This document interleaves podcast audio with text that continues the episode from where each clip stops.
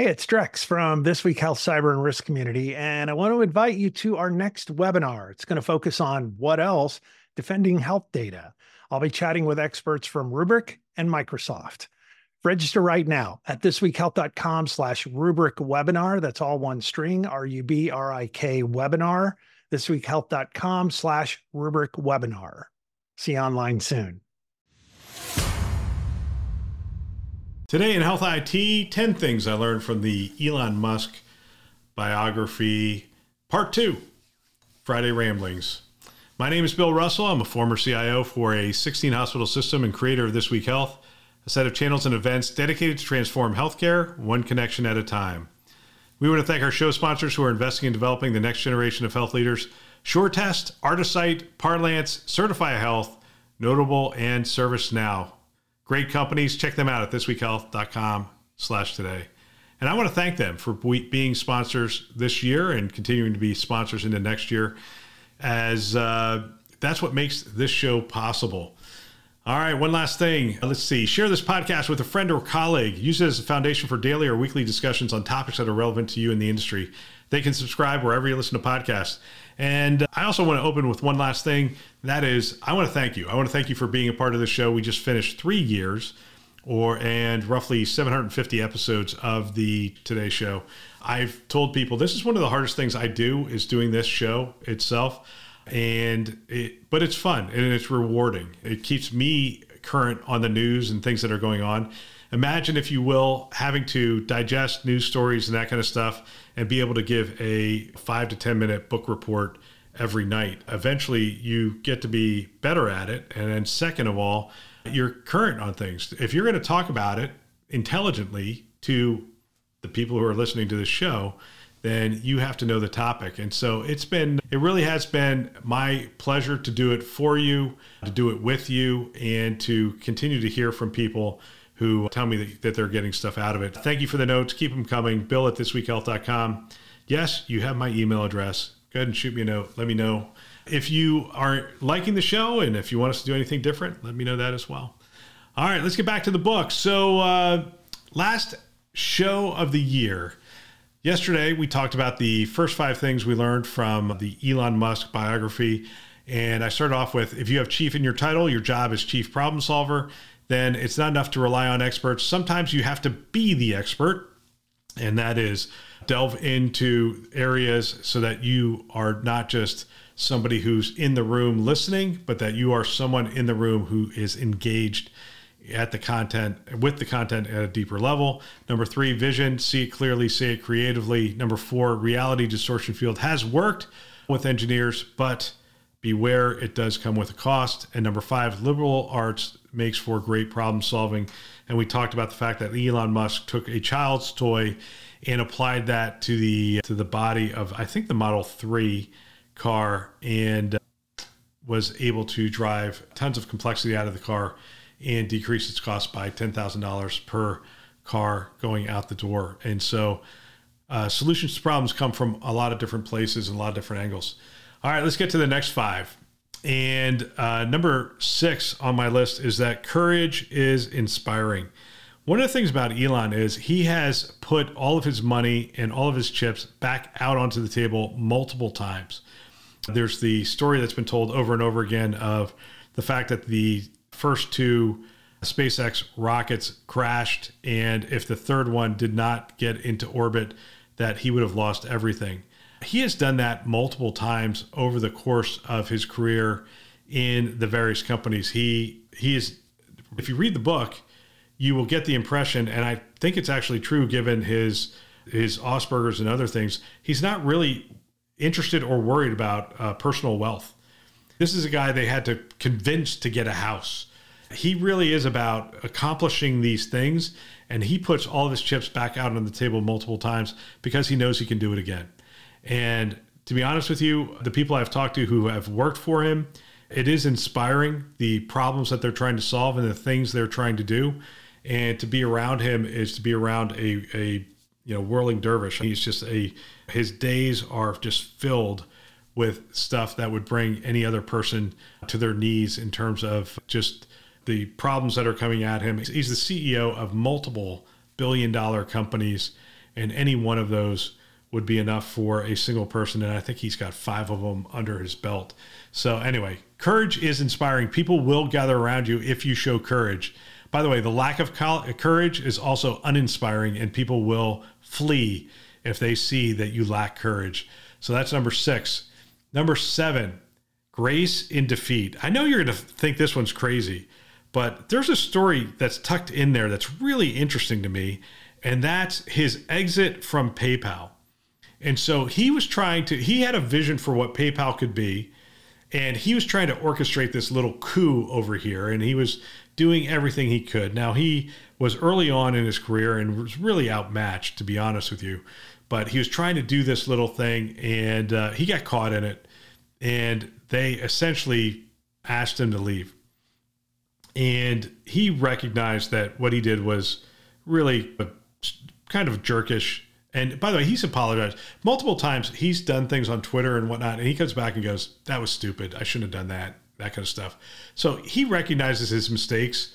Now he may not recognize things that you think he's making a mistake, and sometimes he takes a strong stance. We'll get to that in a minute. But in this story, he actually goes back to the guys at uh, PayPal and he apologizes and he falls on his sword and uh, he does leave by the way he, he doesn't stay but he mends fences with those people before he goes off to do the next thing. And they all are investors in his various ventures today. And I think there's something to be learned there, it, just in terms of recognizing when you've done something that is egregious and asking for forgiveness. That's a that's a good sign. That's a that's a quality sign of a leader. It's a quality sign in a person, and we should have grace in defeat and understand that there there is value in recognizing your mistakes and making amends with people that you may have wronged in the process. So number 7, grace and defeat. Number 8, pick goals worth giving your life to because in the end you are giving your life to it. Think about it. Today, you are going to spend time doing something or you have spent time doing something. By definition, you have traded hours of your life for whatever you accomplished. So we are going to do that. We are going to make that trade every day of the week. We are going to trade hours of our life for accomplishing something. Elon Musk has chosen a set of goals that is truly inspirational, that is truly uh, that gets people excited. It's one of the it's one of the things the first time you hear him speak, it's not that he's eloquent, it's not like he floors you with his with his delivery and he just doesn't have the words to just bowl you over. But it is the depth at which he thinks about these problems. First time I saw him speak, he was talking about the problem we have on the earth. And it's essentially we are tearing the world apart. We're tearing the earth apart through global warming and, and the things that we're doing to the earth. And if that's not enough, we're starting wars and that kind of stuff. And we have the ability to blow this world up and that kind of stuff. And, and then he goes on to say, I just believe that we should be an interplanetary species because if we're not, we might be extinct. We might be an extinct species. And so he he talks about solving that problem. He talks about the problem of the environment and then he, he gets behind something and he changes the way we think about electric cars. again, you have to go back to early models of the electric car. Actually, you don't even have to go back that far. Just look at the Prius.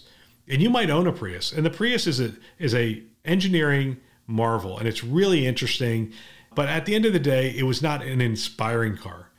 Along comes Elon Musk with this car that goes 0 to 60 in 4 seconds. And you're like, that's an electric car and it goes 200 something miles or 300 something miles. Now all of a sudden it becomes part of your your psyche. And then I, I was talking to somebody who just bought their first one uh, a couple weeks ago, and they said I sat down in it and it felt like I just I sat down in the future. And that's what he does. He's able to do that kind of thing. He's able to inspire. But I think the start of that is to pick goals worth giving your life to. All the time I hear people say, I got into healthcare because it's this and I'm, I'm helping people and that kind of stuff. I would ask you to be more specific about your goals. More specific. Why are you in healthcare? What do you want to see happen in healthcare? It's not enough that, hey, I'm, I'm a part of this thing. What do you want to see happen? get it to the point where it's a why, where it's, it's something that gets you out of bed in the morning and says, I want to solve this problem in healthcare. And when you're around that kind of thing, it does inspire people. That's number eight. So pick your goals, pick goals worth giving your life to because you are actually just, you're actually doing just that. Number nine, those with no balance can be successful, but it comes at a cost. We keep talking of at a cost. And so you, Elon Musk's life is like a cautionary tale. It's, he's the CEO of multiple billion dollar businesses. And you, you say, how can he do that? He has no life.